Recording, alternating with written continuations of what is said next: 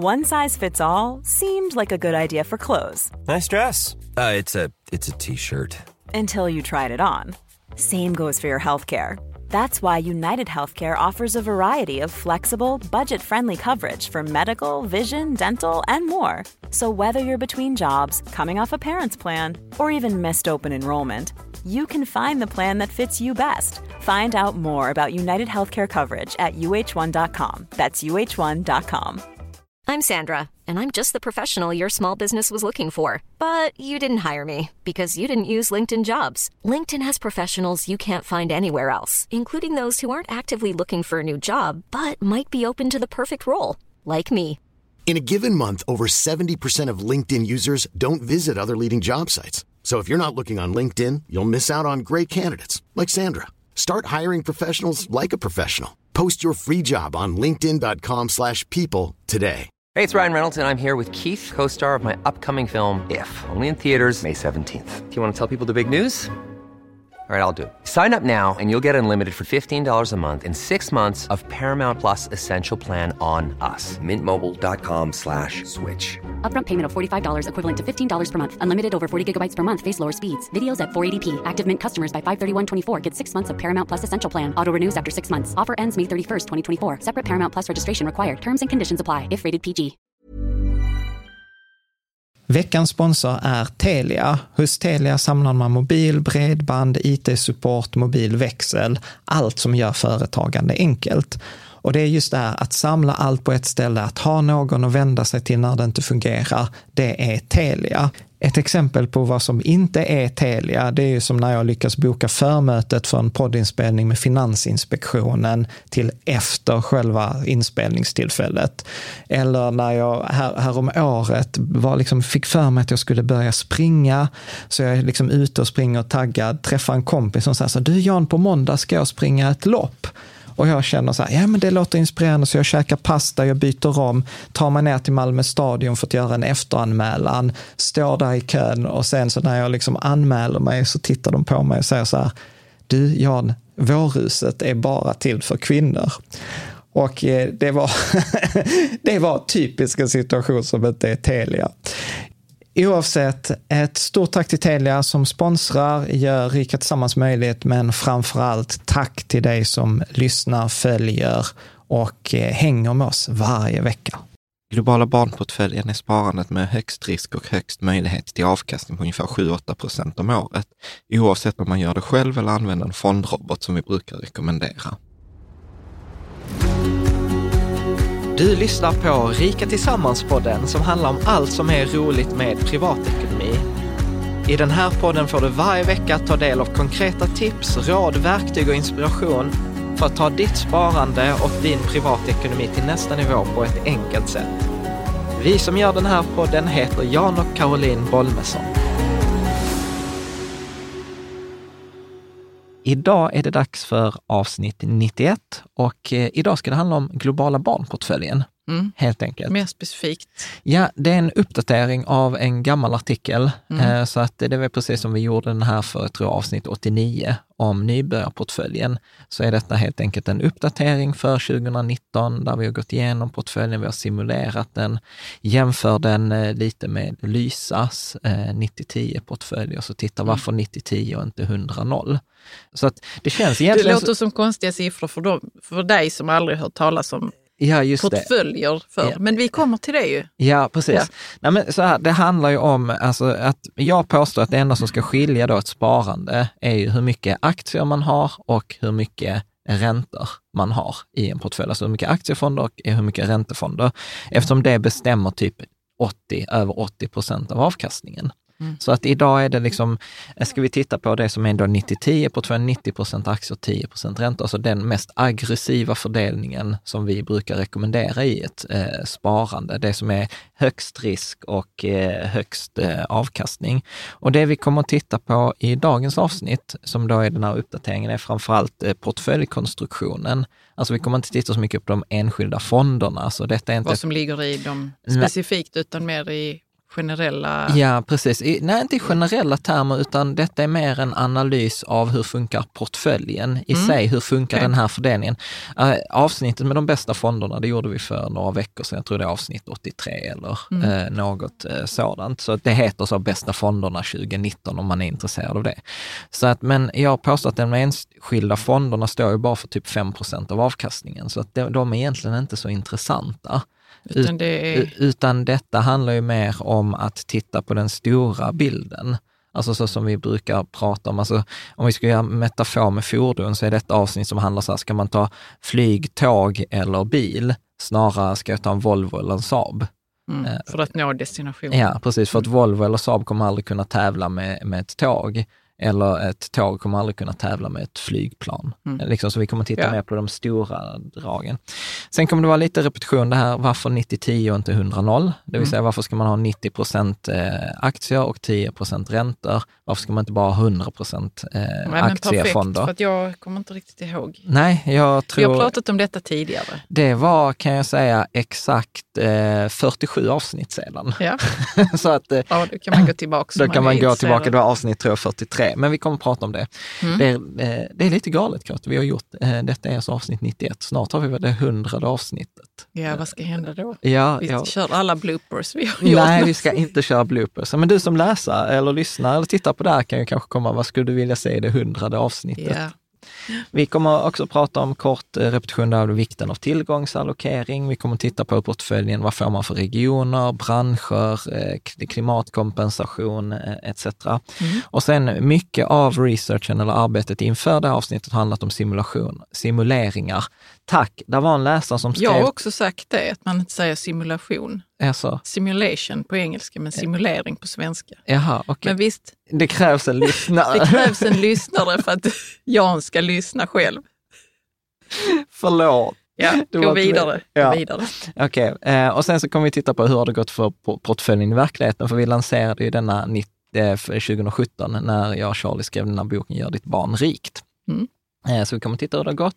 Och sen så kommer vi göra då en simulering på Lysa, den här fondroboten eh, som vi gillar, eh, på deras siffror. För att vi har fått ta, ta del av dem och vi har kunnat liksom laborera med dem. Så jag kommer titta på det. Blev lite överraskad i, idag jämfört med hur det var för två veckor sedan. Och eh, vi kommer alldeles strax köra då eh, sammanfattningen med de viktigaste grejerna, tänker jag. Mm. Men först så behöver vi ta den här ansvarsbegränsning, disclaimern, eh, villkor. Och det handlar ju helt enkelt om att detta inte är personlig rådgivning, utan detta är allmän information. Man behöver liksom ta, prata med en finansiell rådgivare själv, så att man liksom vet vad man är medveten om. Sen vill jag också säga att detta avsnittet är inte sponsrat av eh, någon, så även om vi pratar, kommer i slutet prata mycket om Lysa, så har de inte varit inblandade i avsnitt med att de har tillhandahållit eh, data och vi har, vi har en sponsrad länk både till dem och Nordnet och det kommer vi Ja. nämna senare. Och eh, annars så är det mm, precis som vanligt att eh, säga att det är liksom risk med när man investerar i fonder, man kan förlora sina pengar och eh, sådant. Och framförallt idag är det extra viktigt att säga att historisk avkastning inte är en garanti för framtida avkastning. Att de här simuleringarna är just simuleringar, det handlar om odds och statistik. Men jag påstår att det är det bästa man kan göra. Jag vet inget bättre sätt än att göra än så här. Och detta är ju det sättet som de alla i finansbranschen gör. Simulationerna. Sim simuleringarna. Ja. Okej, bra. Eh, vill, man, vill man veta mer om eh, det här så rekommenderar jag alltid att lyssna på liksom, avsnittet med villkoren eller titta riketillsammans.se villkor. Mm. Punkt. Med det sagt så tänker jag att vi tar eh, Sammanfattningen, de viktigaste punkterna. Ja, Ja. Eh, precis. Så detta är lite som, eh, som i så vetenskapliga artiklar, samma abstract eller så executive summary. Så att det handlar ju då helt enkelt om att 90-10-portföljen eh, är den portföljen som vi har som har högst risk och högst avkastning. Det som är roligt är att den är faktiskt på rekommendation av Warren Buffett. Va, Eh, vadå, vilken? Den här 90-10-fördelningen. Okej. Så Mm. att eh, det var 2013, eh, så han ja, detta är en sammanfattning. Jag har, jag har en bra historia. Men Warren Buffett är en av världens rikaste män. är en av dem. Framförallt är han en av de som har investerat sig rik. Så ja, det är kanske viktigt att lägga till. ja, han han- fick inte pengarna när han Nej, föddes. och han, och han, och han har liksom haft fantastisk avkastning över 70 år. Liksom. Så att, ja, men han är, räknas som en av de bästa investerarna genom alla tider. Mm. Så detta var hans förslag. Eh, och sen så är det ju, det bygger på att forskningen visar att global index ger bäst odds. Eh, det är det vi pratade i avsnitt 87. Eh, och eh, sen är det då rimligt att räkna 7-8 procents avkastning på en sån här global portfölj över en tioårsperiod, gärna längre. Och eh, när man tittar då på risken, som vi pratar 8 procent upp, så är det rimligt att ett enskilt år räknar på minus 26 procent ner i, i 95 procent av fallen. Så den värsta förlusten i 95 procent av fallen i ett enskilt år är minus 26 procent Ja. på den här portföljen. Så det bör man veta. Mm. Eh, det innebär inte att portföljen inte kan falla mer än Nej, jag minus tänkte 26. precis säga att det är väl, vad sa du att det var medel? Eh, nej, det var 95 procent av Ja, alla. okej. I, i, Mm. När portföljen sjunker, så i 95 procent av fallen kommer det vara mindre än minus 26 procent. Mm. Men på, det kan ju falla två år i rad. Det brukar de nämligen ofta göra. En, en börskrasch brukar ju vara ungefär 0 till 36 månader, alltså 2 till 3 år. Och det betyder att du kan ju ha tre stycken år där den backar liksom 20, 18, 20. Alltså du backar minus 60 procent. Jag kommer att prata om det också, för det är vissa eh, sådana här, en eh, researchfirma som jag följer som heter Hussman Research eh, och de räknar med att eh, börsen ska ner 60 procent. Men då är När det då? ofta... Ja, de räknar ju snart. Alltså, ja okej. Så att, eh, men det jag kom- tänkte om det kom- var något här generellt, att det Nej. gör det i Nej. en viss period. Nej, utan man pratar om cykler. Mm. Eh, Så Mm. det är ju det där jag hoppas kunna få göra ett avsnitt om cykler vid något Ja. tillfälle. Men jag har fortfarande inte hittat någon gäst som känner att nej, men jag kan prata om kreditcykler. Ja. Sen eh, var det också så att jag fick feedback från en eh, läsare i kommentarerna. Och nu vet jag, alltså jag har lite så här skämmigt för att jag kommer ihåg kommentarer men jag vet inte vem det var som skrev den, om det var Tale eller eh, CJ eller det var någon John eller någon Mm. annan. Så jag ber om ursäkt att jag inte minns vem detta var. Men de hade en, en bra feedback, så de sa så här att Jan, i den rekommenderade versionen av globalportföljen så har du typ 25 procent i Sverige. Och det var inte riktigt meningen, för det skulle bara vara 20. Men jag tänkte inte riktigt på att den ena fonden som jag räknar som en global fond hade faktiskt halva sitt innehav i Sverige. Så att eh, jag skulle, en potentiell ändring skulle kunna vara att man kan minska från den här SEF In- Independent Investmentbolag som har en 10 procents vikt i portföljen till 5 procent. Hänger du med? Vi har en fond Nej. som har 10 procent av portföljens värde. Ja, ja, jag tänkte så att är det, är det liksom något som ska vara med här i de viktigaste punkterna? Ja, ja, det ska det. ja, precis. Att det är en Mm. minskning från 10 till 5 procent. Om man vill. Jag kommer inte göra någon stor ändring, för jag tycker att det slår på marginalen. Vi gör den ändringen nästa år. Men, Mm. men jag tyckte det var en viktig kommentar. Och det andra var att om man har en långsiktig portfölj så är det bättre att ha en mixräntefond än Spiltan räntefond. Så vi har ju Spiltan räntefond på 5 procent av portföljens värde. Den skulle man kunna argumentera för att man ska välja AMF räntefond mix istället. Ja. Så att det är två sådana förslag från läsarna som jag tyckte var riktigt bra.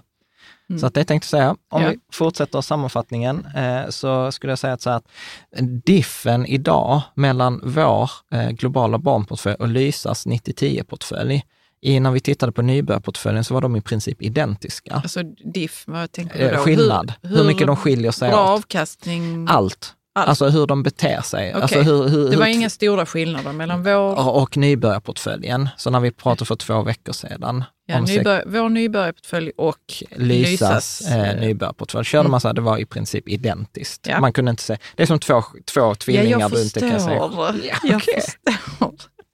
Okej, Gå men idag var det större skillnad.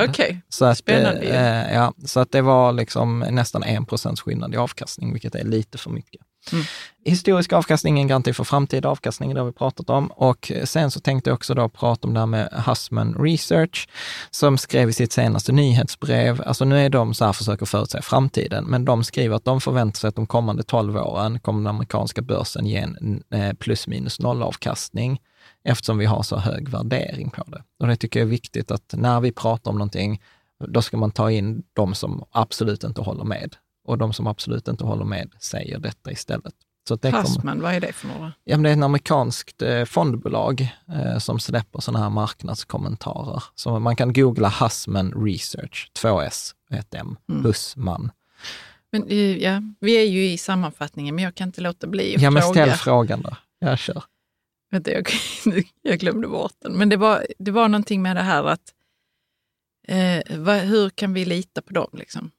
I det som de säger. Alltså, varför har ett, fondbolag så mycket att säga till om egentligen? I sina, alltså, Nej, men för, när de tycker till och släpper kommentarer. ja, men för och dem sånt. är det ju Alltså, research och ett sätt att göra marknadsföring och, och liksom förstå vad det är de gör. Mm. Och de som håller med, så här, gud, nej men jag håller helt med, de sätter ju förmodligen sina pengar hos dem.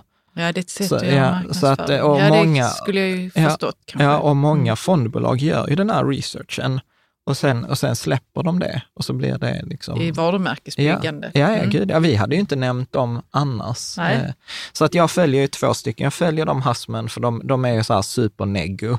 De har ju varit Alltså är de pessimistiska. Ja, gud ja. Men han, han har blivit bränd så många gånger så han säger så här, jag är neutral, jag har ingen åsikt, men detta är vad siffrorna säger. Vi har liksom så höga värderingar. Men har han haft fel Han har ju haft någon fel. gång och bara, så Ja, har det han har bara ju gått haft- jättebra? Han har ju haft fel de senaste fem åren.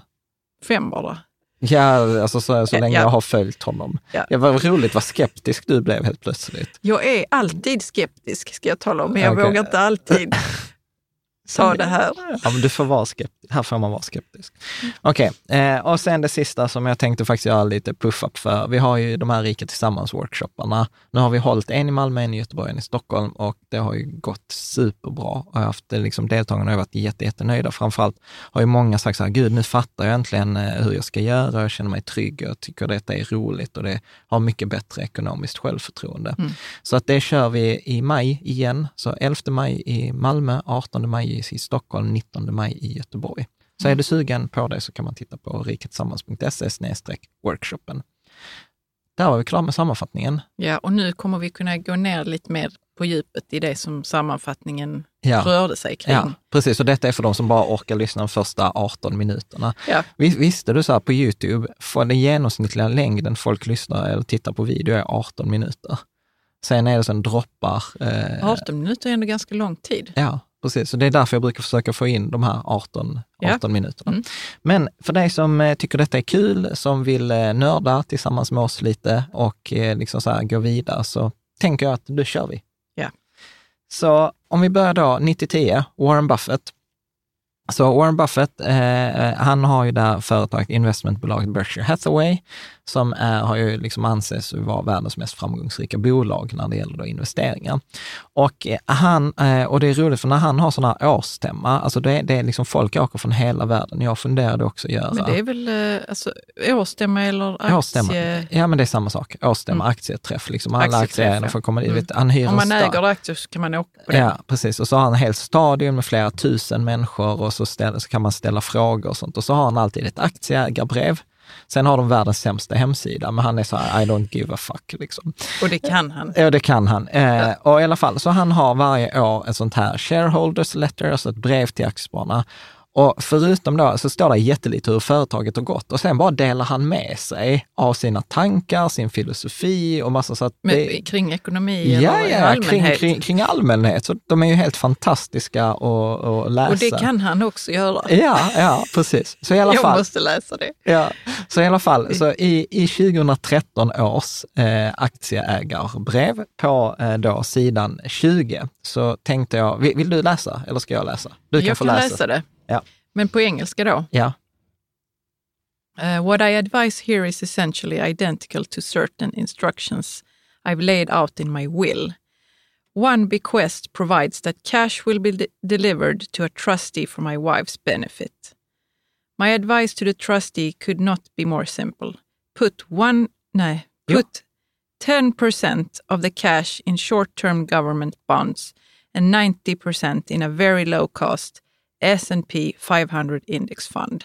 I suggest Vanguards. Ska jag fortsätta Ja. den lilla biten? Ja. I believe the trust's long-term results from this policy will be superior to those attained by most investors, whether pension funds, institutions or individuals who employ high fee managers. visst är det fantastiskt. Ja, men jag fattar nog inte allt. Eh, Alltså det det fin engelska men inte så lättfattlig. Nej, nej men så här, så här är min tolkning av det. Din tolkning, ja. Ja, detta är så att han berättar för aktieägarna hur han har gjort i sitt testamente till sin fru. Ja. Och då har han sagt till sin fru att den liksom, när, när han går bort så ska hans pengar förvaltas. Att 90 procent ska vara i en eh, lågkostnadspassiv indexfond mot det amerikanska börsindexet till Ja. 90 procent och han föreslår Vanguards då fond. Och sen säger han att 10 procent ska vara kontanter i en kort räntefond, kort Ja. amerikansk räntefond. Och sen så säger han att detta kommer vara bättre än de flesta, in, eh, flesta småsparares resultat, flesta institutioners resultat, flesta pensionsfonders resultat. Så han säger att detta kommer vara bättre än det mesta annat du väljer. Ja. Och detta tycker jag är ju liksom fantastiskt. Och detta kommer ändå från en som är världens bästa aktiva investerare. Ja, han är aktiv Ja, själv. i sitt och vad eget betyder bolag. det att han är aktiv? Det är att han... Han, han fuskar ju lite för han köper ofta hela bolag och investerar Ja. i andra och lånar pengar gratis och massa andra saker. Men det intressanta är att han rekommenderar just den här passiv strategi, han rekommenderar en 90-10 eh, portfölj.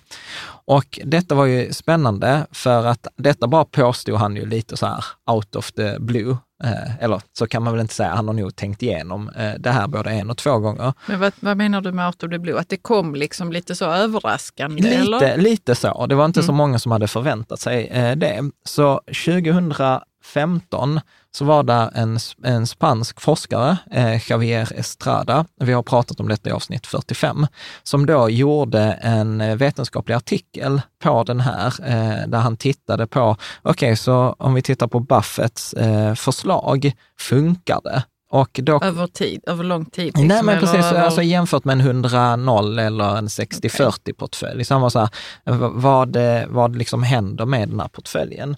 Så du kan läsa, detta är från hans eh, studie då, Buffetts Allocation Advice, Take it with a twist, en forskningsrapport från 2015. Så du Ska kan jag läsa det? Ja. Mm. When compared to other static allocations, the 90-10 split suggested by Buffett performs well in terms of the failure rate, upside potential, and downside protection. In fact, it provides an interesting middle ground between the upside potential or of more aggressive static allocations and the downside protection of more conservative static allocations. Put differently, Buffett's advice proves to be, unsurprisingly, not only simple but also sound. Hmm. Precis, så vad han kom fram i sin studie var att den här eh, 90-10-fördelningen var en bra balans mellan de mest aggressiva portföljerna, alltså en 100-0, och en 60-40 eller en 70-30 portfölj. Så han sa att detta är liksom så här, eh, en bra balans mellan potential, risk och att, liksom att eh, liksom pengarna eh, ska, ska räcka. Ja. Så att där Han låter ju som ett fan. ja, men det är svårt att... Unsurprisingly så Ja. var det liksom Ja, men, simple but also sound. Ja, precis. Men äh, vi är alla lite så här små Warren Buffett-fans, tänker jag. Så att där, där finns liksom en tanke och, och, och om jag också tittar, där är en annan fördel och är ju för att vi pratar att de flesta småsparare gör ju misstag, vanliga misstag som till exempel när, när börsen sjunker så säljer man av och sen köper man börsen är dyr. Har man då 10 procent, då har man ändå en liten krockkudde. Och som vi kommer att titta på sen, det skiljer faktiskt inte supermycket mellan en 100-0 och 90-10 i avkastning uppåt. Så att Nej, okej, detta- men, och, och, men krockkudden finns där i Ja, form av eh, räntefonder. Då i, Ja, och det betyder också att i nedgång så kommer portföljen prestera bättre. Alltså den kommer inte falla Mm. lika mycket som en 100-0-portfölj. Mm. Och det, det minskar risken för att man gör lite beteendemässiga fel. Så att eh, detta, eh, jag kommer också sen visa, jag har simulerat en 100-0-portfölj också, så man kan titta på siffrorna sen om man vill också. Men detta är till stora drag varför vi rekommenderar 90-10 framför en, framför en 100-0-portfölj. Ja.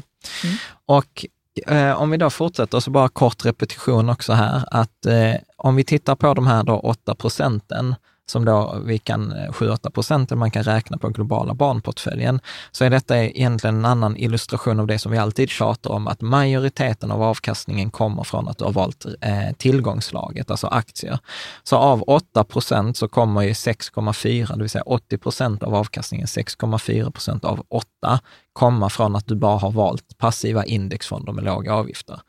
15 procent kommer komma från fondtypen, det vill säga 1,2 av 8 procent kommer komma från att du valt en global fond eller en Sverigefond eh, eller någonting sådant. Och sen om du väljer då till exempel eh, Avanza Global eller Länsförsäkringar eh, Global indexnära eller DNBs globalfond eller Swedbanks, det bidrar faktiskt bara 0,4 av de här 8 procenten. Så att detta är det som vi alltid tjatar om, den enskilda fonden eh, spelar inte särskilt stor, eh, stor roll. Nej. Mm. Är det förståeligt? Ja, det tycker jag.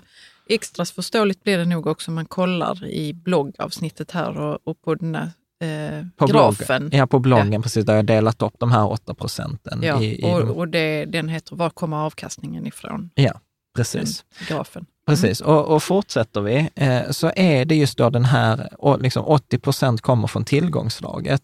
Och de två tillgångslagen som vi alltid pratar mest om, det är ju räntor och aktier. Aktier är ju då andelar i företag och räntor är då att man lånar ut pengar till företag eller till länder. Så att det är mm. helt enkelt ett omvänt banklån. Vi är ja. vana att vi lånar pengar av banken, men här lånar vi ut våra pengar istället. Så vi leker bank för Sverige eller och ja, så vidare. Precis. Och eh, då har Vanguard gjort en ganska kul eh, studie eller en bild som jag då publicerar på bloggen och den finns också i, för de som tittar i videon, som har gått igenom då, vad är den förväntade avkastningen om man går från 0 procent eh, räntor och 100 procent aktier till 100 procent räntor och 0 procent aktier. Okay. Så att man mm. tittar så här 10, 90 och 90, 10, 80, 20, 20, 80 och så ja. vidare. Ja. Och då ser man väldigt tydligt att har du 100% räntor så är det mycket krockkudde, avkastningen är låg, men svängningarna är också relativt små. Det är liksom väldigt stor sannolikhet för att vara en positiv avkastning, men den kommer inte vara särskilt hög. Nej. Och sen har vi helt andra änden av skalan, har vi då 100 aktier och då har vi väldigt stor spridning på liksom risken, men också en hög avkastning. Och eh, nu så tror jag att de jämförde mellan 1926 och 2013 i just den här bilden. Och då kunde man säga att eh, då 100 procent räntor över den perioden gav typ 5 procents avkastning och det varierade mellan minus, eh, minus 8 och plus 32. Så det okay. bästa året mm. gav plus 32, det sämsta året var minus 8 procent, men i genomsnitt var det plus 5. Så oh, 100 procent ränta. Yeah. Men om man tittar då på 100 procent aktier, ja då var avkastningen dubbelt så hög, det var 10 procent per år i genomsnitt. Eh, men det sämsta året var minus 43 procent och det bästa året var plus 54 procent. Mm. Så vi har liksom ett spann på över 97 procent mellan liksom sämsta och bästa året när det gäller 100 procent aktier, medan spannet är bara 40 procent, alltså hälften när vi hade 100 procent ränta. Så det svänger mycket, mycket mindre i, i mm. det här. Men där kunde man, eh, och de tittade på 100-0, eller? Ja, de tittade på, de tittade på alla kombinationer i, i tio steg. För här kan man då se 90-10 och 100-0. Ja, precis. de är och, ganska så ja, om vi tittar, om identiska, vi, eller? Ja, alltså en 90-10 gav 9,9 procent i genomsnitt per år och en 100-0 gav 10,2 procent. Mm. Och eh, då var det då i genomsnitt och det skiljer sig 0,3 procent. Och, eh, men skillnaden var typ, eh, om jag ska göra en snabb huvudräkning här, att det var 89 89 procents variation, alltså spannet var 89 procent, medan i det andra fallet var det över 97 procent. Så du får 0,3 procent extra, men här... Men du har större risk. Men du har typ 8 procent större spann. I 100-0, ja. ja. precis. Det låter ju redan som att det inte är värt att ta 100-0. Ja, jag ska... Faktiskt en av mina insikter här var att det var kanske till och med eh, knappt värt 90-10 jämfört med de andra fördelningarna. Men vi, men vi kommer. Ja, vi kommer, vi kommer till, det sen. Mm. Ska vi kolla på översikten mm. över den globala barnportföljen? Ja, men absolut. Så att om vi tittar då, då handlar det, det är en portfölj för den passiva hinken. Alltså ja. vi pratar i den här fyra hinkarsprincipen, avsnitt 47. Eh, fördelningen har vi pratat och tjatat om, 90 procent aktiefonder, 10 procent räntefonder. Tidshorisonten minst 10 år eftersom det är liksom så hög risk. Och tittar vi då över en genomsnittlig 10-årsperiod så har vi en förväntad avkastning på 7-8 procent per år. Vi har en maximal förlust i 95 procent av fallen på minus 25 procent. Så att återigen ett enskilt år i 95 procent. Det kan falla mycket, eller inte mycket, men det kan falla mer än minus 25 procent. Sannolikheten för en positiv avkastning eh, över en tioårsperiod är 94 procent. Det tycker jag är ganska coolt. Så, med Ja, det 94, det. så 94 av 100 tioårsperioder kommer du få en positiv avkastning. Du kommer alltså inte gå back i... Och, och, och bättre än så kan man inte göra. Alltså faktiskt. Eh, sannolikheten för att få en årsmedelavkastning över 5 procent per, eh, per år är 73. Så att då ser vi alltså sannolikheten för över 0 är 94 procent, sannolikheten över 5 procent är 73 procent sannolikhet och eh, sannolikheten för en avkastning över 7,5 procent är 57. Så i mer än hälften av åren så kommer vi ha den här förväntade årsavkastningen på över 7,5 procent. Men vi ser också att sannolikheten minskar ju för, för ju högre avkastning Ja, vi, vi går, så det är inte Mm. så konstigt. Tittar vi då, den passar ju då väldigt bra för barnsparande eller pensionssparande. Det är till och med jag funderat och i vissa artiklar börjat kalla den för globala portföljen istället för barnportföljen, för folk tror att bara att den är till barn. Men pension, vi har ju våra pensioner i tjänstepensioner i denna fördelningen. Det enda vi inte har i denna fördelning är, är SOF, är vår PPM, premiepension, som vi har, har i vi. SOFan. Bästa tipset när det gäller pen- premiepension, Sjunde AP-fonden SOFA. Mm. Under en 15-årsperiod så kommer denna krascha med minus 50 procent, till och med minus 60 procent vid två tillfällen. Vänta, hur lång tid? eh, Under vilken? En 15-årsperiod. 15-årsperiod. Under en 15-årsperiod så Mm. ska man förvänta sig förlora hälften av beloppet två gånger. Och då är det återigen De inte... flesta vill nog inte det. Nej, det vill de inte och du vet, ofta mår vi dåligt redan vid minus 20. Liksom. Så att eh, här behöver man eh, vara medveten om hög risk, hög avkastning, väldigt lätt att göra dumma misstag i, i den här eh, portföljen. Eh, då. Och eh, precis eh, som eh, innan så har vi då två, eller vi har till och med fyra varianter. Detta pratar vi i avsnitt om balansering, där man eh, kan titta i avsnitt 83, tror jag att det är.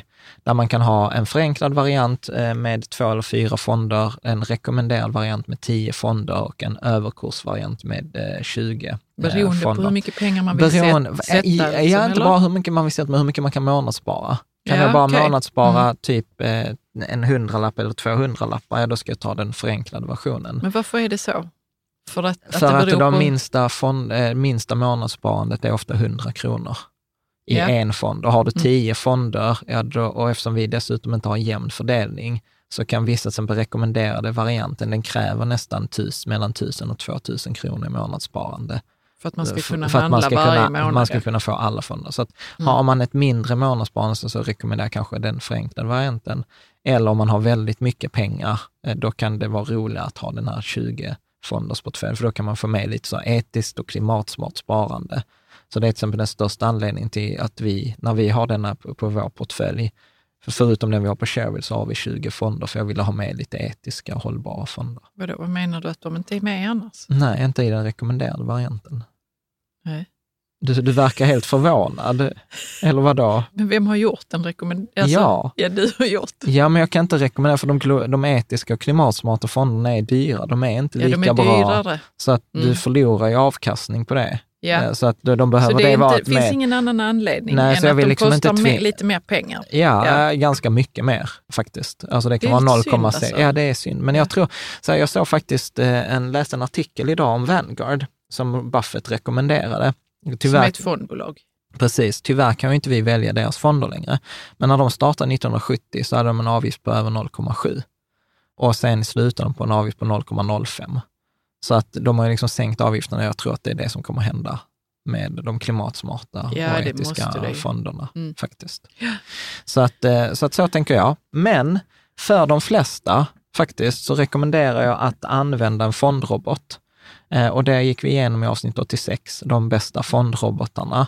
För att där kan man eh, välja bara så 90-10 eller 60-40 Alltså- utan att behöva välja fonder ut, och sen kan man Nej, det är lite mer månadsspara från, automatiserat. och mycket för en. förenklat. Ja. Och mycket förenklat. Så där kan du spara från en hundralapp och få alla fonderna.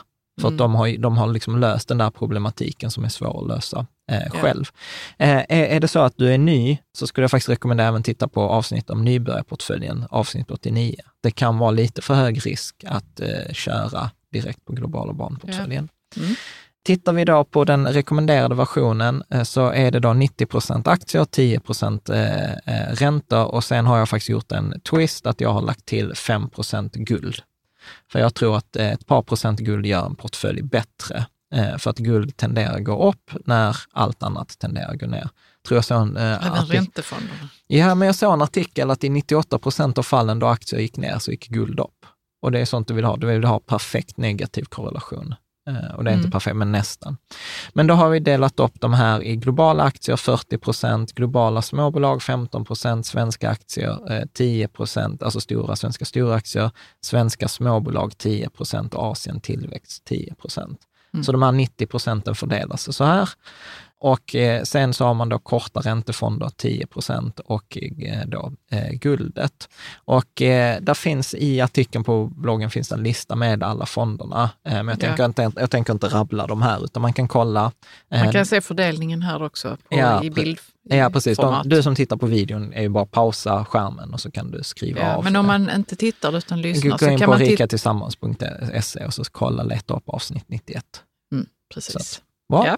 Och har man då, eh, och jag ska säga det är samma fonder som vi alltid har, så det är inte ens några nya fonder, utan detta är bara en annan fördelning av de fonderna som vi brukar, eh, brukar ha. Twisten här var ju att man kunde eventuellt minska på den här SEF, eh, Independent Investmentbolag, från 10 till 5 procent och öka upp Länsförsäkringar Global Index nära från 30 till 35 procent. Mm. För att få en mindre exponering mot Sverige, för man ska inte ha för mycket exponering i Sverige. Förbi en högriskmarknad. Det har, jag, det har jag lärt mig nu. Ja, precis. Man tror ju står, inte det om Sverige. Men... Nej, och så står vi bara för en procent av världs, eh, världsvärdet. Eh, ja. He, liksom, jag höll på att säga BNP, men det finns nej, inget som heter världs-BNP. Nej, det, ja det finns det säkert. Men, det, men jag tror, tänker vissa nog slår bakut. Ja, ja, ja, precis. Men en intressant grej som, som jag tänkte på faktiskt efter förra avsnittet som vi inte tog upp, för då pratade vi om Norska oljefonden. Eh, den här mm. statens pensionsfond. Mm. För de har ju den här nybörjarfördelningen och de äger ju typ 1,3 procent av världsindex, alltså av världens aktiebolag. Och så inser jag så här, men vänta nu, Sverige står för 0,8 procent. Just alltså, det är mer än svenska, ja, alltså, hela svenska värdet. Ja, precis. Så, så egentligen skulle då norska pensionsfond kunna köpa alla bolag på Stockholmsbörsen. För de vill. Fall, fall de vill. Det, vill de inte. Det är, li, det är lite så här, nej det hade varit dumt, men ja. det är så här liksom mind, de kan. mindblowing. Ja, det är mindblowing. Ja, lite, lite coolt faktiskt. Eh, sen var det faktiskt en av våra norska läsare, jag tror mm. Ricky Love på Youtube, som kommenterade att 2008 eh, i kraschen så ombalanserade eh, den eh, Statens pensionsfond. Så de köpte på sig aktier mitt i kraschen och tjänade sjukt mycket pengar i uppgången och sen balanserade de om igen. Så att om Vem hade den isen i magen? Nej, men eh, de, norrmännen. Jag säger det, de är grymma. Det är så här, skrattar bäst som skrattar sist. Liksom. Vi tycker alltid så. Ja, men jag blir så nyfiken. Så, vad var det de köpte då? Hur tog de det beslutet? och sånt? Men det är, ja. det är ett annat avsnitt ja. kanske. Ja, precis. med, tanke, på, med tanke på hur stora de är så hoppas jag att det var någon som fick fredagskaka. Liksom kanske mer än fredagskaka. Ja, mm. precis. Okej. Okay. Vi fortsätter. Så sen eh, gillar jag ju så här att bryta ner portföljen, göra analyser och det finns det två verktyg för det. Det ena är morningstar.se, att man kan använda deras portföljhanterare.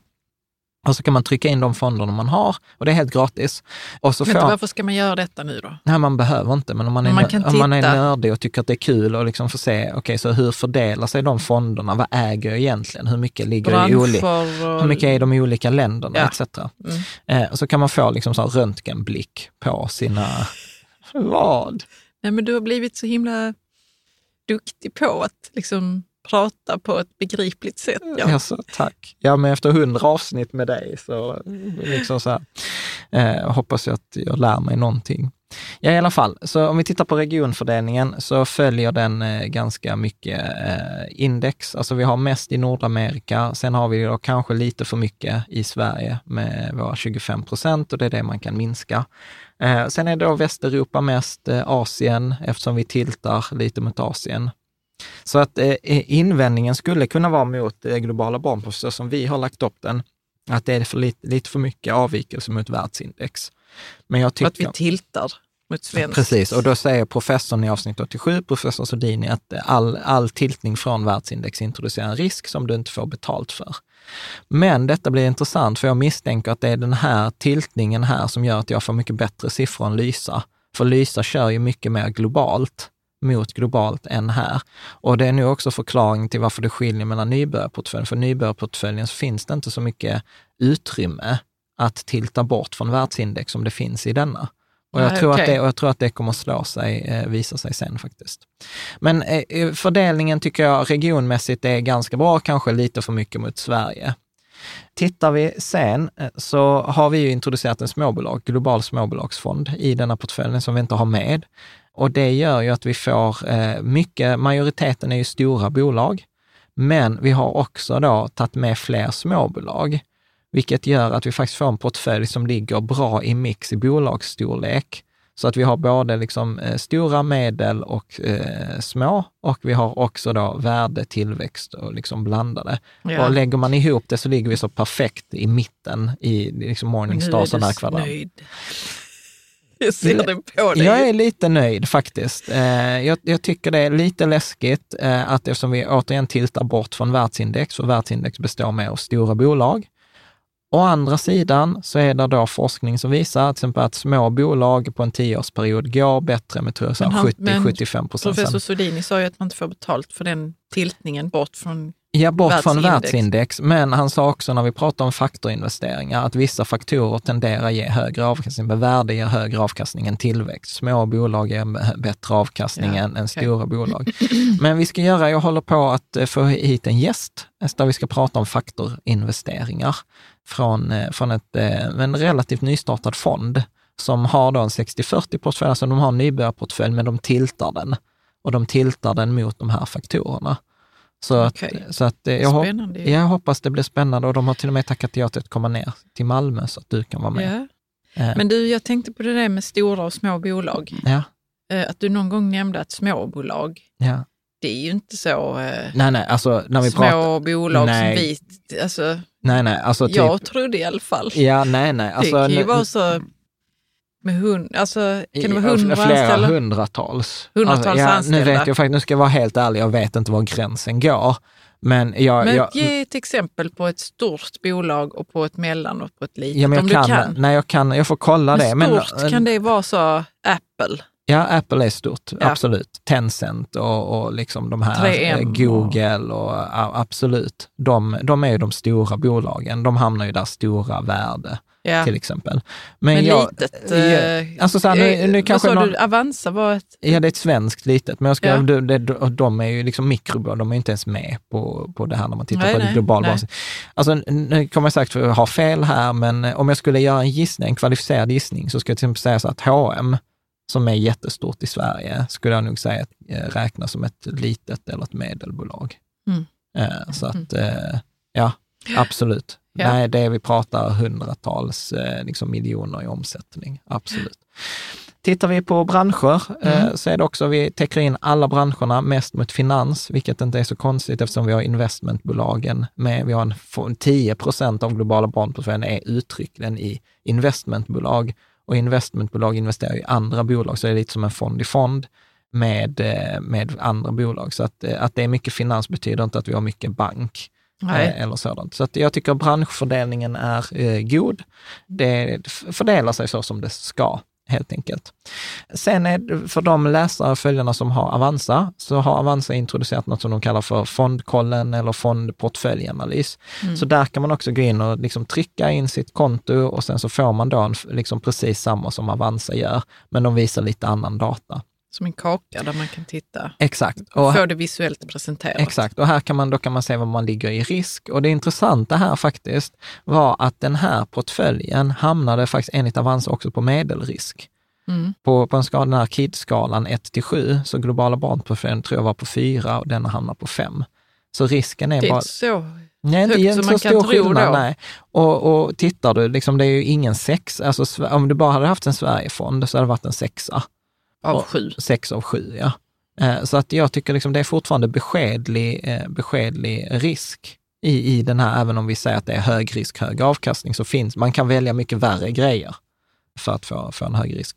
Stjärnorna som du sågade i mitt förra avsnitt är 4,5 av 5 stjärnor. Det tycker jag också återigen Jag kommer är, inte ihåg detta. Nej, jo, jag sa så, ah, så har vi fyra stjärnor av fem och du var så, tycker du det är viktigt? Sa du något sånt? Ja, inte så mycket mer att, att säga. Där kan man också säga så här fördelning av branscher. Det som de har själva, som inte Morningstar har, är det ju att man kan se hur många sådana här eh, fonder som är så klimatsmarta. Mm. Och eh, vad man har för så här koldioxidpåverkan och man kan se sharpkvot eh, och medelavkastning och sådant.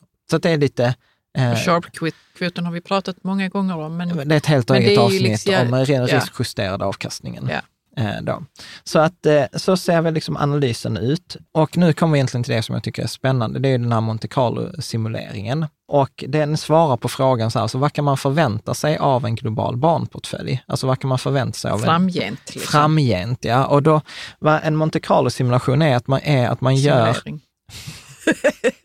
Förlåt, Du har helt rätt. men Man- du har sagt simula- simulation så många gånger Ja. så jag tänker det. Ja, jag har till och med skrivit det på slidesen.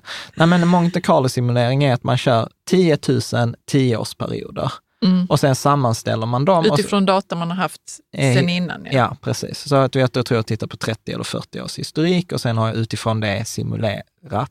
Gjort, Simulerat, ja. en, sim, gjort en simulering och 10 000 gånger och sen har jag tittat på liksom, eh, medelvärden och medianer och sånt. Och de antaganden som vi har gjort är att det är en tidshorisont på 10 år. Vi har ett startbelopp på 100 000 kronor. Vi månadssparar 1000 kronor. Vi tar ingen hänsyn till skatt eller avgifter, men vi räknar med en inflation på 2 procent och eh, sen gör vi en årlig eh, ombalansering. Mm. Och sen är det ju så att till exempel den här SEF Independent Investment Bolag, den startade förra året, så att det finns inte 30 års historik. Så man behöver göra liksom en, eh, en, approxi, en, en approximation. Helt enkelt, att man får säga så här, men detta, den följer världsindex, då använder jag en fond som gör världsindex. Och eh, då har jag gjort den här 90-10-portföljen och sen har jag då visat vilka, vilka fonder eh, som jag har i den. Så att om man vill återskapa eh, simuleringen så kan man göra det. För det har jag lärt mig från din forskning, man ska kunna åter, vad heter det, Åter, återupprepa studier. ja, det måste man. Kan man inte det så, är, Så, så. så är det inget bra. Så var forskningen inte bra. Nej. Nej. Så om vi tittar då på förväntat slutvärde efter tio år. Så när vi har gjort de här 10 000 tioårsperioderna och så tittar vi eh, då, så vad är då spannet? Och det är då vi, kommer, vi pratar om de här percentiler. Så till exempel tionde percentilen innehåller det resultat som är bättre än tio, de tio sämsta procenten. 90 percentilen innehåller det resultat som är bättre än 90 procent av alla andra resultat. Och det gör att då mellan den tionde och 90 percentilen får man ett spann. Och då kan man säga att det är med viss sannolikhet över det, mellan de här två. Och sen kan man titta på det mittersta värdet. Så av de här 10 000 simulerade portföljerna, gud vad jag får så här prestationsångest, men av de här 10 000 simulerade portföljerna, vad har det som är i mitten? Helt enkelt.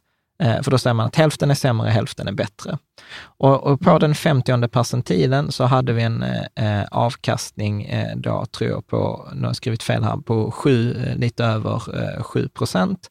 Och det gav då ett slutvärde på 430 000 eh, jämfört med att man har satt in 220. Så pengarna lite nästan dubblades. Över den här tioårsperioden. Ja. Som man har simulerat fram. Ja, Mm. precis. Eh, och det går ju i linje med det som vi brukar prata kring, de här 8 procenten. Att om du har 8 procents avkastning i 10 år så motsvarar det en fördubbling. Ja, Helt av enkelt. pengarna. Ja. Mm. Och eh, här då gjorde jag en jämförelse faktiskt mellan då 60-40-portföljen och eh, 90-10-portföljen.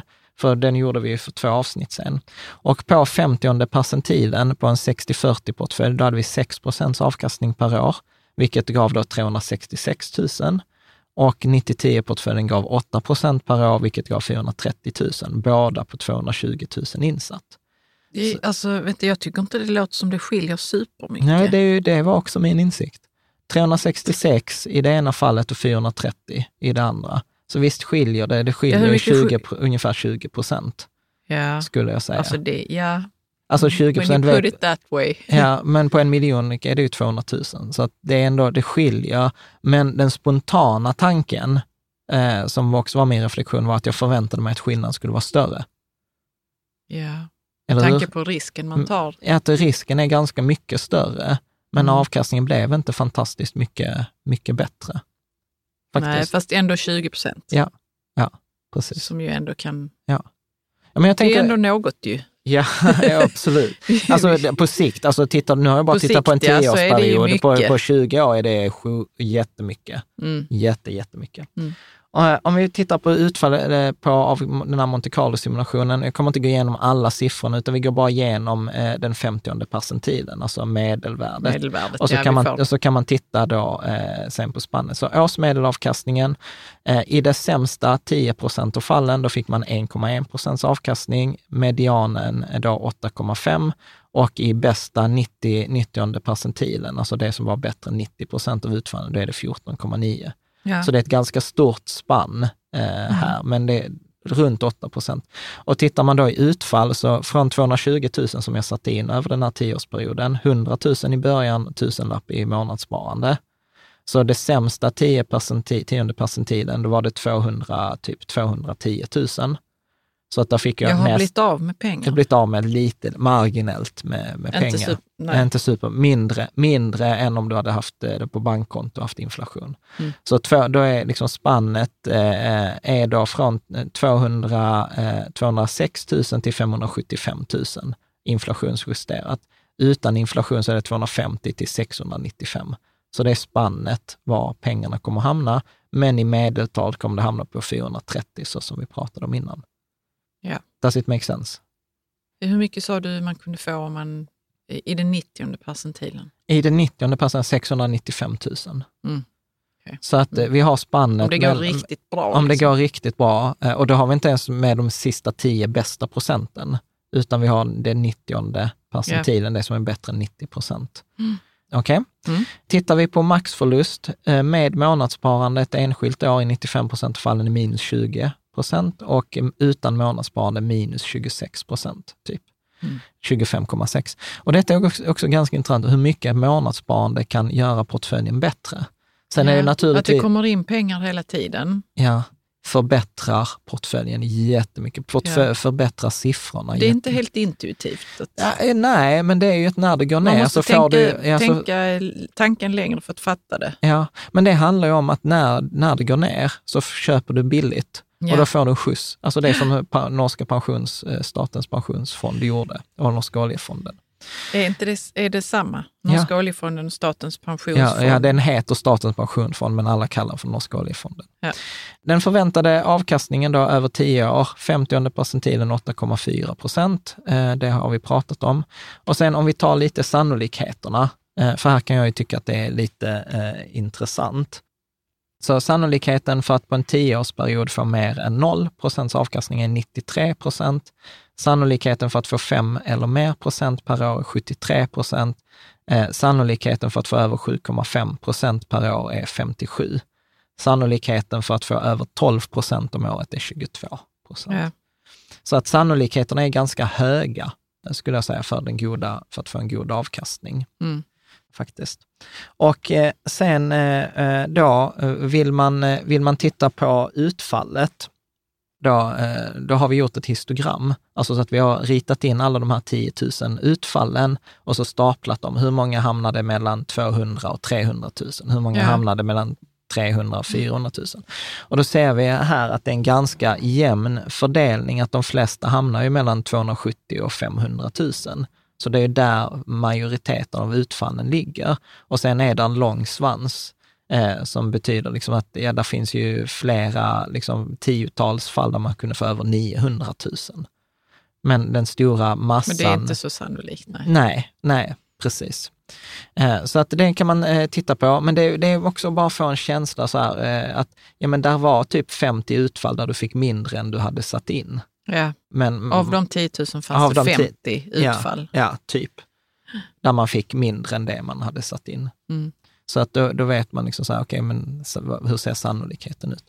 Tittar vi då maxförlust med månadssparande, så med månadssparande har vi majoriteten av alla utfallen under minus 27 procent, men vi har några på upp till minus 44, precis så som vi har sett i verkligheten. Men eh, liksom runt minus eh, 20 eh, är ett enskilt ett enskilt år. Det får man räkna med. Ja.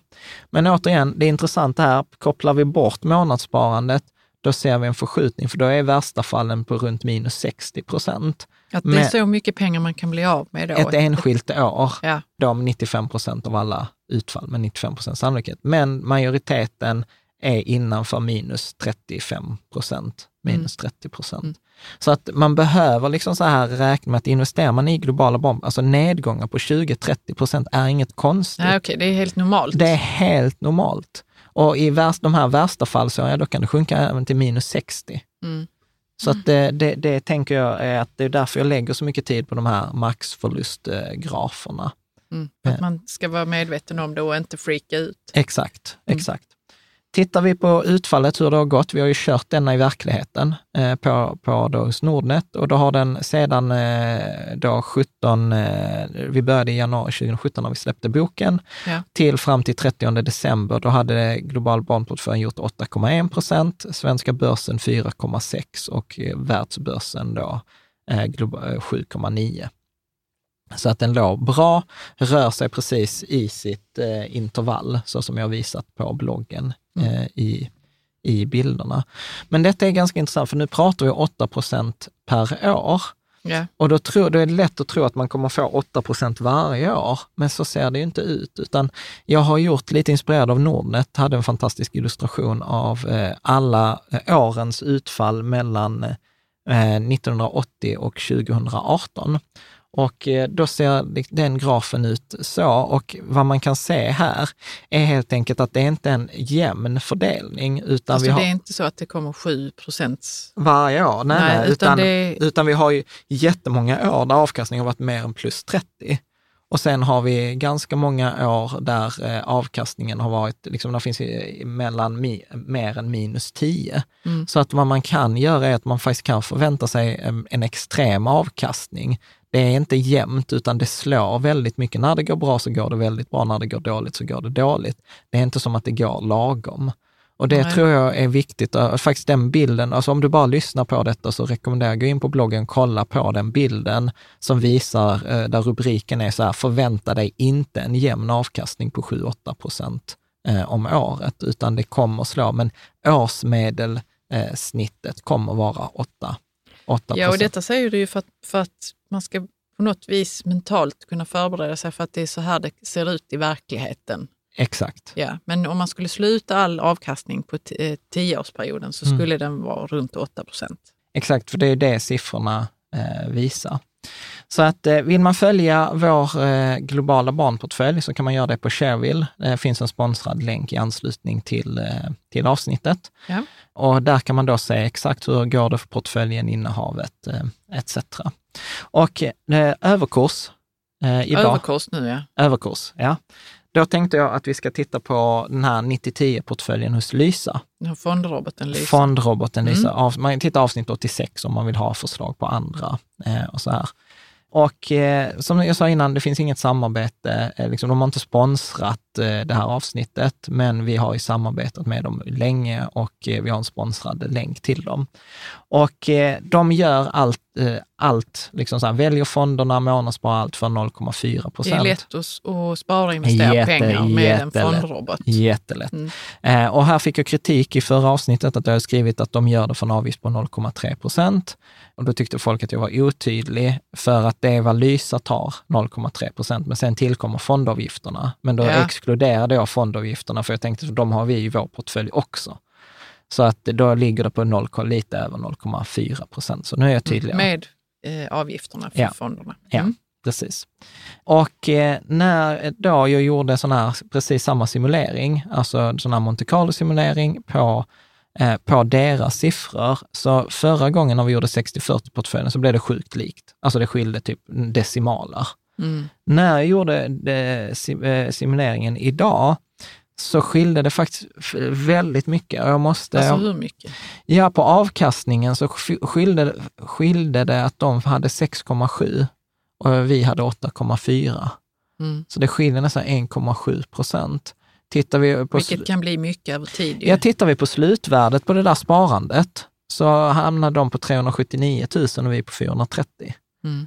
Så det skiljer ganska mycket. Eh, tittar vi på maxförlusten med månadssparande så låg de på minus 26 och vi på minus 21. Och tittar vi på maxförlusten utan månadssparande så hamnar de på minus 31 eller minus 30,9 och vi hamnar på minus 26,2. Så jag tycker att det skiljer lite för mycket, så jag måste ta reda på exakt vad det beror på. Men du hade en teori? Jag misstänker att, att det är att jag har så mycket... globala... Jag misstänker att det handlar om att, jag, att mm. vi har så mycket, att vi har så mycket Sverige. För Sverige tenderar hög risk, hög avkastning och att de blir straffade för det, tror jag. Att de, att de har mindre Sverige ja. än oss ja. och mer globala ja. Ja, fonder. Ja, precis. Och att det kan bli fel i, i perioden. Sen tycker jag inte att skillnaden är så stor att detta skulle motivera att göra det själv, för att det är ändå som statistisk osäkerhet mm. eh, i, i det här. Men, men, men i alla fall, svaret är inte lika klockrent som nybörjarportföljen. Alltså, Nej, kör du nybörjar att det kvittar om man, gör, där, där man sätter ihop det. sin egen portfölj eller om man låter en fondrobot som Lysa göra det. Eh, exakt. Mm. Exakt. Så att vi kör ju fortfarande liksom hälften av våra pengar hos Lysa, eh, mm. eh, trots detta. Men jag, jag ska hoppas kunna bjuda tillbaka någon från Lysa och då är detta en av grejerna vi ska prata om. Mm. Att hur kommer det sig att där är det identiskt? För det är nästan identiskt på 2080 också, medan här skilde det faktiskt. Tittar vi på deras siffror över en 20-årsperiod, nu har inte Lysa funnits i 20 år, så att en del är backvärde. Men, deras, men det som man investerar i vissa fonder har, har funnits. Ja. Precis. Så att de har ju gett data, delat med sig av datan. Och eh, maxförlusten, eh, för nu är inte detta en simulering, utan detta är då faktiskt utfall på eh, liksom, den senaste 20-årsperioden. Alltså, vad, vad, om jag började då 99 mm. och hade min portfölj Lysa, hur hade det gått de senaste 20 åren? Eh, helt enkelt. Och det intressanta här är ju att de har lite fler riskmått. Så till exempel maxförlusten de facto är minus 44 procent. Eh, och det är ju för att vi har med IT-krisen, vi har med finanskrisen, alltså ja. detta är riktiga nedgångar. Medelavkastningen per månad ligger på 0,6 procent, vilket ligger, man brukar prata 0,5, så att de ligger helt eh, rätt. Medianavkastningen per år ligger legat på 7,3. Så att verkligheten har varit bättre än simuleringarna. Eh, jag gjorde, och det är också ett sånt tecken, jag brukar ju säga 7-8 procent. Mm. Och jag är osäker på mina egna siffror också. Så att eh, tänker man 7-8 procent så är det rimligt. Eh, det är rimligt med simuleringarna, för medeltalet mellan 6,7 och 8,4 är ju typ 7,5. Ja. Och det är det här den ligger på 7,3. Så det är därför jag menar så att det är inte en anledning som bara, oh, titta Jan fick en mycket bättre utfall då, än Lysa, så då mm. skiter vi i Lysa. Nej, men det här är bra att du tar upp detta, faktiskt utfall också. Ja. Mm. Tittar vi då totalavkastning 268 procent på 20 år och då brukar vi säga på en 20-årsperiod eh, så ska ju pengarna dubblas två gånger. Så att här vilket de gör ju. Ja, vilket de mer eller mindre gör här. Så mm. att eh, lite mindre eh, är det. Jag tror att det är mer än tre, tre gånger eh, pengarna. Vi kanske skulle förvänta oss kanske fyra gånger pengarna. Men sen är det oschysst också för denna slutade här i, i början av året där vi hade den här nedgången. Mm. Eh, standardavvikelsen 3,7 procent eller 12 på årsbasis. Sharpkvoten 0,49. Jätteintressant för den ska ju ligga på 0,4. Alltså så att allt ligger där det ska. Yeah. Och det, det gillar jag. Men sen kommer vi till det som jag tycker är intressant här, value at risk. Så en enskild månad med 95 procent sannolikhet så är risken jag tar är 6 procent av mitt kapital, minus 5,8. Så har jag, en, liksom har jag 100 000, så en enskild månad, en riktigt dålig enskild månad i 95 procent av fallen ska förlora 6 000 kronor, eller 5 800. Ja. Vänta, jag måste, vad, vad sa du att du hade från början? För nu sitter jag här och blir lite förvirrad. Okay, men jag, nej, men, För det är mycket eller lite? 5,8 eh, procent.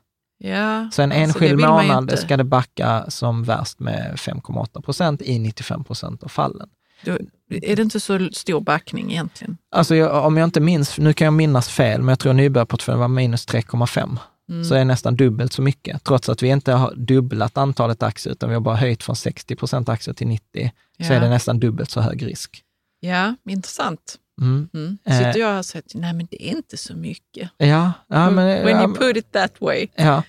Tittar vi eh, med 99 procents sannolikhet, alltså vi tar eh, de riktigt dåliga, vi lägger på ytterligare 4 procent dåliga utfall. Så i 99 eh, fall av 100 eh, så kommer det vara under 8,3 procent.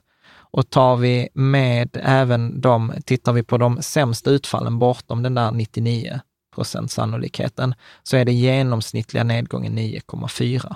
Så är det nästan dubbelt så mycket. Och det är, bra, det är en bra siffra. För man vill inte ha att i 95 procent av fallen är det minus 5,8, men i, om du har riktig otur så är det minus 100. Nej. Utan då säger Mm. de så här, nej men i de riktigt dåliga utfallen så är det på minus 9,4 Mm. istället. Eh, och det är, det är på månadsbasis. Sedan så har jag faktiskt också plottat ut den här maxförlusten. Så jag har tagit eh, de här 20 åren och sen har jag bara tagit nedgångarna. Okej. Eh, ritat in nedgång. Så inga uppgångar, utan vi har bara ritat när det har gått ner. Mm. Och här ser man ju då till exempel under IT-bubblan då 2001 till 2003, då bottnade den på minus 45 procent. Och under finanskrisen så var det också minus typ 35. Och detta kan man inte se på, på bloggen, men jag roade mig faktiskt med att eh, rita in 60-40-portföljen också. Okej. Så att man kan se hur, hur mycket skillnad är det då mellan 60-40-portföljen och 90-10. Och då ser det ut eh, så här. Och- Hur ser det ut då? Om du Nej, skulle men- beskriva det. Nej men att nybörjarportföljen faller, under IT-bubblan så föll den minus 28 som värst. Eh, Nybörjarportföljen. Ja, Mm. Medan globala barnportföljen var minus 45 och vände. Ja. Så att eh, du har ju nästan eh, liksom 20 procentenheters mindre fall. Så att, liksom, det är därför jag säger att globala eller nybörjarportföljen på 60-40 är mycket mer balanserad. Det är en lagom eh, portfölj. Du är inte med om de riktigt stora nedgångarna. Och hade man haft de två portföljerna eh, då under IT-bubblan så tror jag att man varit ganska nöjd att man bara låg minus 28 procent när en 100, när, och detta är ändå en 90-10, tänk om man hade haft en 100-0, ja då hade det varit över minus 50 procent. Mm. Och då hade du legat på liksom halva förlusten. Ja. Så att det tror jag är viktigt när man tittar på. Så detta tyckte jag var kul eh, att eh, jämföra. Och sen så roar jag mig också med att göra då en tabell, alla de värdena vi pratar om innan, genomsnittlig avkastning och risk eh, och standardvikars, eh, allt det mellan då en 2080 portfölj, 60, 40, 90, 10 och en 100, 0. Mm. Så detta kan man säga i tabellform. Exakt, jag, kommer inte, jag, jag, tar, jag tar några favoriter här. Ja. Men om vi tar till exempel maxförlusten, så är en portfölj, en försiktig portfölj som har 20 aktier, 80 eh, Ren. räntor, tack. Mm. Då är maxförlusten minus 4,3. Mm. Eh, andra änden av spektrumet, alltså 100% aktier, det är maxförlusten minus 49,5. Ja. Alltså 10 gånger större maxförlust. 60-40 då på minus 27, 90-10 på minus 44. Tittar vi på medelavkastningen då, eh, så har eh, en 2080-portfölj eh, 4,4 procents förväntad avkastning, en 60-40 har 6, en 90-10 har 7,3 och en 100-0 7,7. Mm. Så det som skiljer en 90-10 från en 100-0 är 0,4 procent per, eh, per år. Och sen kan man titta på maxförlusterna. Shit, det känns all, aldrig som att det är riktigt värt den risken. Alltså. Nej, jag tycker, alltså, jag, Den är ju så otroligt mycket större risken än vad man får för den. ja, ja, jag, Om man nu skulle ha 100 procent Ja, jag skulle säga så att, det, nu har jag inte gjort någon graf på det där, men jag skulle säga att den är förmodligen ganska linjär. Men precis som du säger, är det värt det? Och särskilt om vi då dessutom lägger på beteendeperspektivet. Att, att i en 100-0 så är jag ju på index många gånger kanske sämre än index. Mm. Medan en 90-10 kommer alltid vara bättre än ett, hund- än ett börsindex. Och då kommer folk säga så här, men det är som att jämföra äpplen med päron. Ja, fast när vi ändå sitter där så visar ju Avanza och Nordnet så här, så här har Stockholmsbörsen gått. Så att vi jämför ju automatiskt mot det, även om det är fel. Liksom. Så att, men det finns på bloggen om man vill nörda ner. Mm. Sista här vi ska ta är eh, kritiken då. Och den kommer ju då från de här Hussman Research. Eh, De pessimisterna. pessimisterna. För jag, Mm. vår tes är ju så här, det är som forskningen säger, försök inte tajma marknaden, investera långsiktigt, gör samma sak om och om, och om igen och du kan förvänta dig de här resultaten som vi har pratat med, oavsett om det är börsbubbla eller inte. Men då säger eh, då Hassman, du kan läsa, detta är från hans senaste nyhetsbrev. Jag läser all engelska idag. Ja, detta är från 20, mars 2019, eh, hans senaste nyhetsbrev. Och han heter Husman. Ja, det gör, jo, jo, han heter faktiskt. Okay. Despite a fairly neutral near-term view, my full cycle outlook remains very pointed. This is an obscenely overvalued market. Looking over the completion of this market cycle, perhaps 18 to 30 months. I continue to expect a loss in the S&P 500 approaching roughly minus 60%, with a negative total return for the S&P 500 over the coming 12-year horizon. Detta är ganska... Eh, Obscent över, övervärderad marknad, tycker Ja. han att det är Ja. alltså. Ja, han säger, och han har, han har, han har till och med mer grafer än vad jag har. Men han jämför ju så här bolagsvärderingar, vinster och sånt. Och så säger han liksom att eh, alltså vi har de högsta värderingarna nu. Vi är typ 5 procent från den högsta värderingen någonsin. Högre än 1929, högre än IT-bubblan, högre än liksom ändå någonsin har varit. Och då kan man fråga sig så, spelar det någon roll att det är värderat på det viset? Det kanske... Ja, alltså till och med jag säger att det spelar roll. Mm. Men skillnad, precis som han säger, han har ju sagt detta i fem år. Mm. Och han säger fortfarande så ja, 18 till 30 månader. Ja, men de här 18 till 30 månaderna, börsen kan fortsätta 50 procent upp utan några Mm. Men problem. vad är det han säger där i andra delen? Looking in the completion of this market cycle. Jo, då säger han så här, att inom de här, när den här cykeln är då färdig, alltså när kraschen kommer, liksom om vi ska sen påbörja en ny cykel efter de 36 månaderna som kraschen är, då säger han, eftersom vi har så höga värderingar så kommer kraschen vara så djup, typ 60 procent. Mm. Och då han, backar du, liksom köper du nu och sen backar 60 procent, så kommer det ta dig mer än 12 år innan du är tillbaka på noll. Och därför säger han att från och med nu och den kommande 12-årsperioden så är hans eh, gissning är att en portfölj kommer inte ge 7 procent om året, utan den kommer ge 0 procent av året. Det låter ju väldigt pessimistiskt. Ja. alltså. Det, det han till exempel inte pratar om är månadssparande. Månadssparande gör ju detta bättre, så Mm. som vi har pratat om. Hur har Men det gått för de här Hassman egentligen? Man undrar ju. ja, så, så, sådär. För att han vågar... Ja. Nej, men sådär för att eh, det är som jag tror det var Peter Lynch som sa, mer pengar har förlorats att stå utanför marknaden än Mm. att vara i ja, marknaden. Han vill inte riskera. Nej, och han är ju så här aktiv förvaltare och det var ju professorn också att det funkar inte. Men jag tänker ändå att det är, det är värt att lyfta det, att alla håller inte med om det som jag Nej. säger Nej, eh, här. visst. Liksom. Eh, bra, det var dagens eh, avsnitt. Mm, det var fullpackat av siffror. Det var det. Ja, Men det var spännande, Jan. tyckte du det? Ja. Nu fick jag så dåligt samvete här att det var kanske för mycket siffror. Nej. Och, och, Nej, det tycker jag inte det var. Men Okej. det var eh, packat liksom. ja, Så eh, mindre, mindre. nej, nej, jag tänker så att om man liksom inte hängde med riktigt i alla de här procenten Ja, så kan man ju kolla också på bloggen, blogginlägget ja, eller Youtube-videon. eller Youtube-videon, ja, för Ja. där ser man också de här slidesen där vi Ja. visar Ja. Precis. Mm. Och sen kommer kommande avsnitt här kommer vara med en intervju med Trine, bland annat som Mm. finansierar solpaneler och sådant. Så att jag tror att det kommer bli lite... Det blir balans på det, hela. Det blir lite balans. Jag tänker så att jag kör inte tre sådana avsnitt i rad, eh, utan eh, ja, vi hade ju där ekonomisk frihet förra gången som eh, rörde upp känslor, eh, märkte, märkte jag. Men det är väl liksom spännande. Jag uppskattar jättemycket kommentarer, jag uppskattar även Mm. ni som inte har samma åsikt, eh, även om jag tycker det är lite jobbigt. Ibland. Bra, men jag tänkte i alla fall eh, kortis, eh, Rika Sammans-workshopen, den är till oavsett om det är nybörjare eller expert. Eh, nu har jag hållit tre stycken så jag kan uttala mig. Det är en heldagsutbildning där vi går igenom bäst av Rika Tillsammans. Syftet är att få liksom en, en investeringsplan, en investeringsstrategi och känna sig liksom trygg och lugn och ha ett självförtroende i Mm. att eh, göra grejerna. Och är det så att du är avancerad, gå den för du kommer inte hålla med mig. Och bara det att du lyssnar på någon som inte håller med dig, gör, Kommer vidga. kommer vidga, horisonten eh, lite, vidga horisonten. För Och jag det är alltid bra att göra det ju. Ja, faktiskt. Så att vi kör i Stockholm lördag 18 maj, vi kör i Göteborg söndag 19 maj och vi kör i Malmö 11 maj. Jag har faktiskt, det har kommit önskemål om en eh, workshop norr. I, i norr. Norröver. Norröver. Ja, norröver Stockholm då. Norröver Stockholm. Så jag ja, har för att det är ju hälften av vårt land kvar. Ja, eller? precis. Ja. Jag har faktiskt lagt in ett testdatum i Umeå i Mm. september. Eh, men det, det behöver vara typ 20 deltagare för det ska vara värt det. Ja, men vi kan Så att, se. så att vi ser om det. Men där är ett datum på hemsidan, rikatillsammans.se workshopen kan man anmäla sig eh, då helt enkelt. Och så testar vi om vi kan komma till Umeå. Det hade Mm. ju varit eh, jättekul. Kommande avsnitt, det som vi kommer att prata om är hållbart sparande med Mm. Trine eh, och eh, då Eh, Hanna kommer att svara på frågor. Det kommer bli jättekul. Hanna från Trine. Hanna från Trine.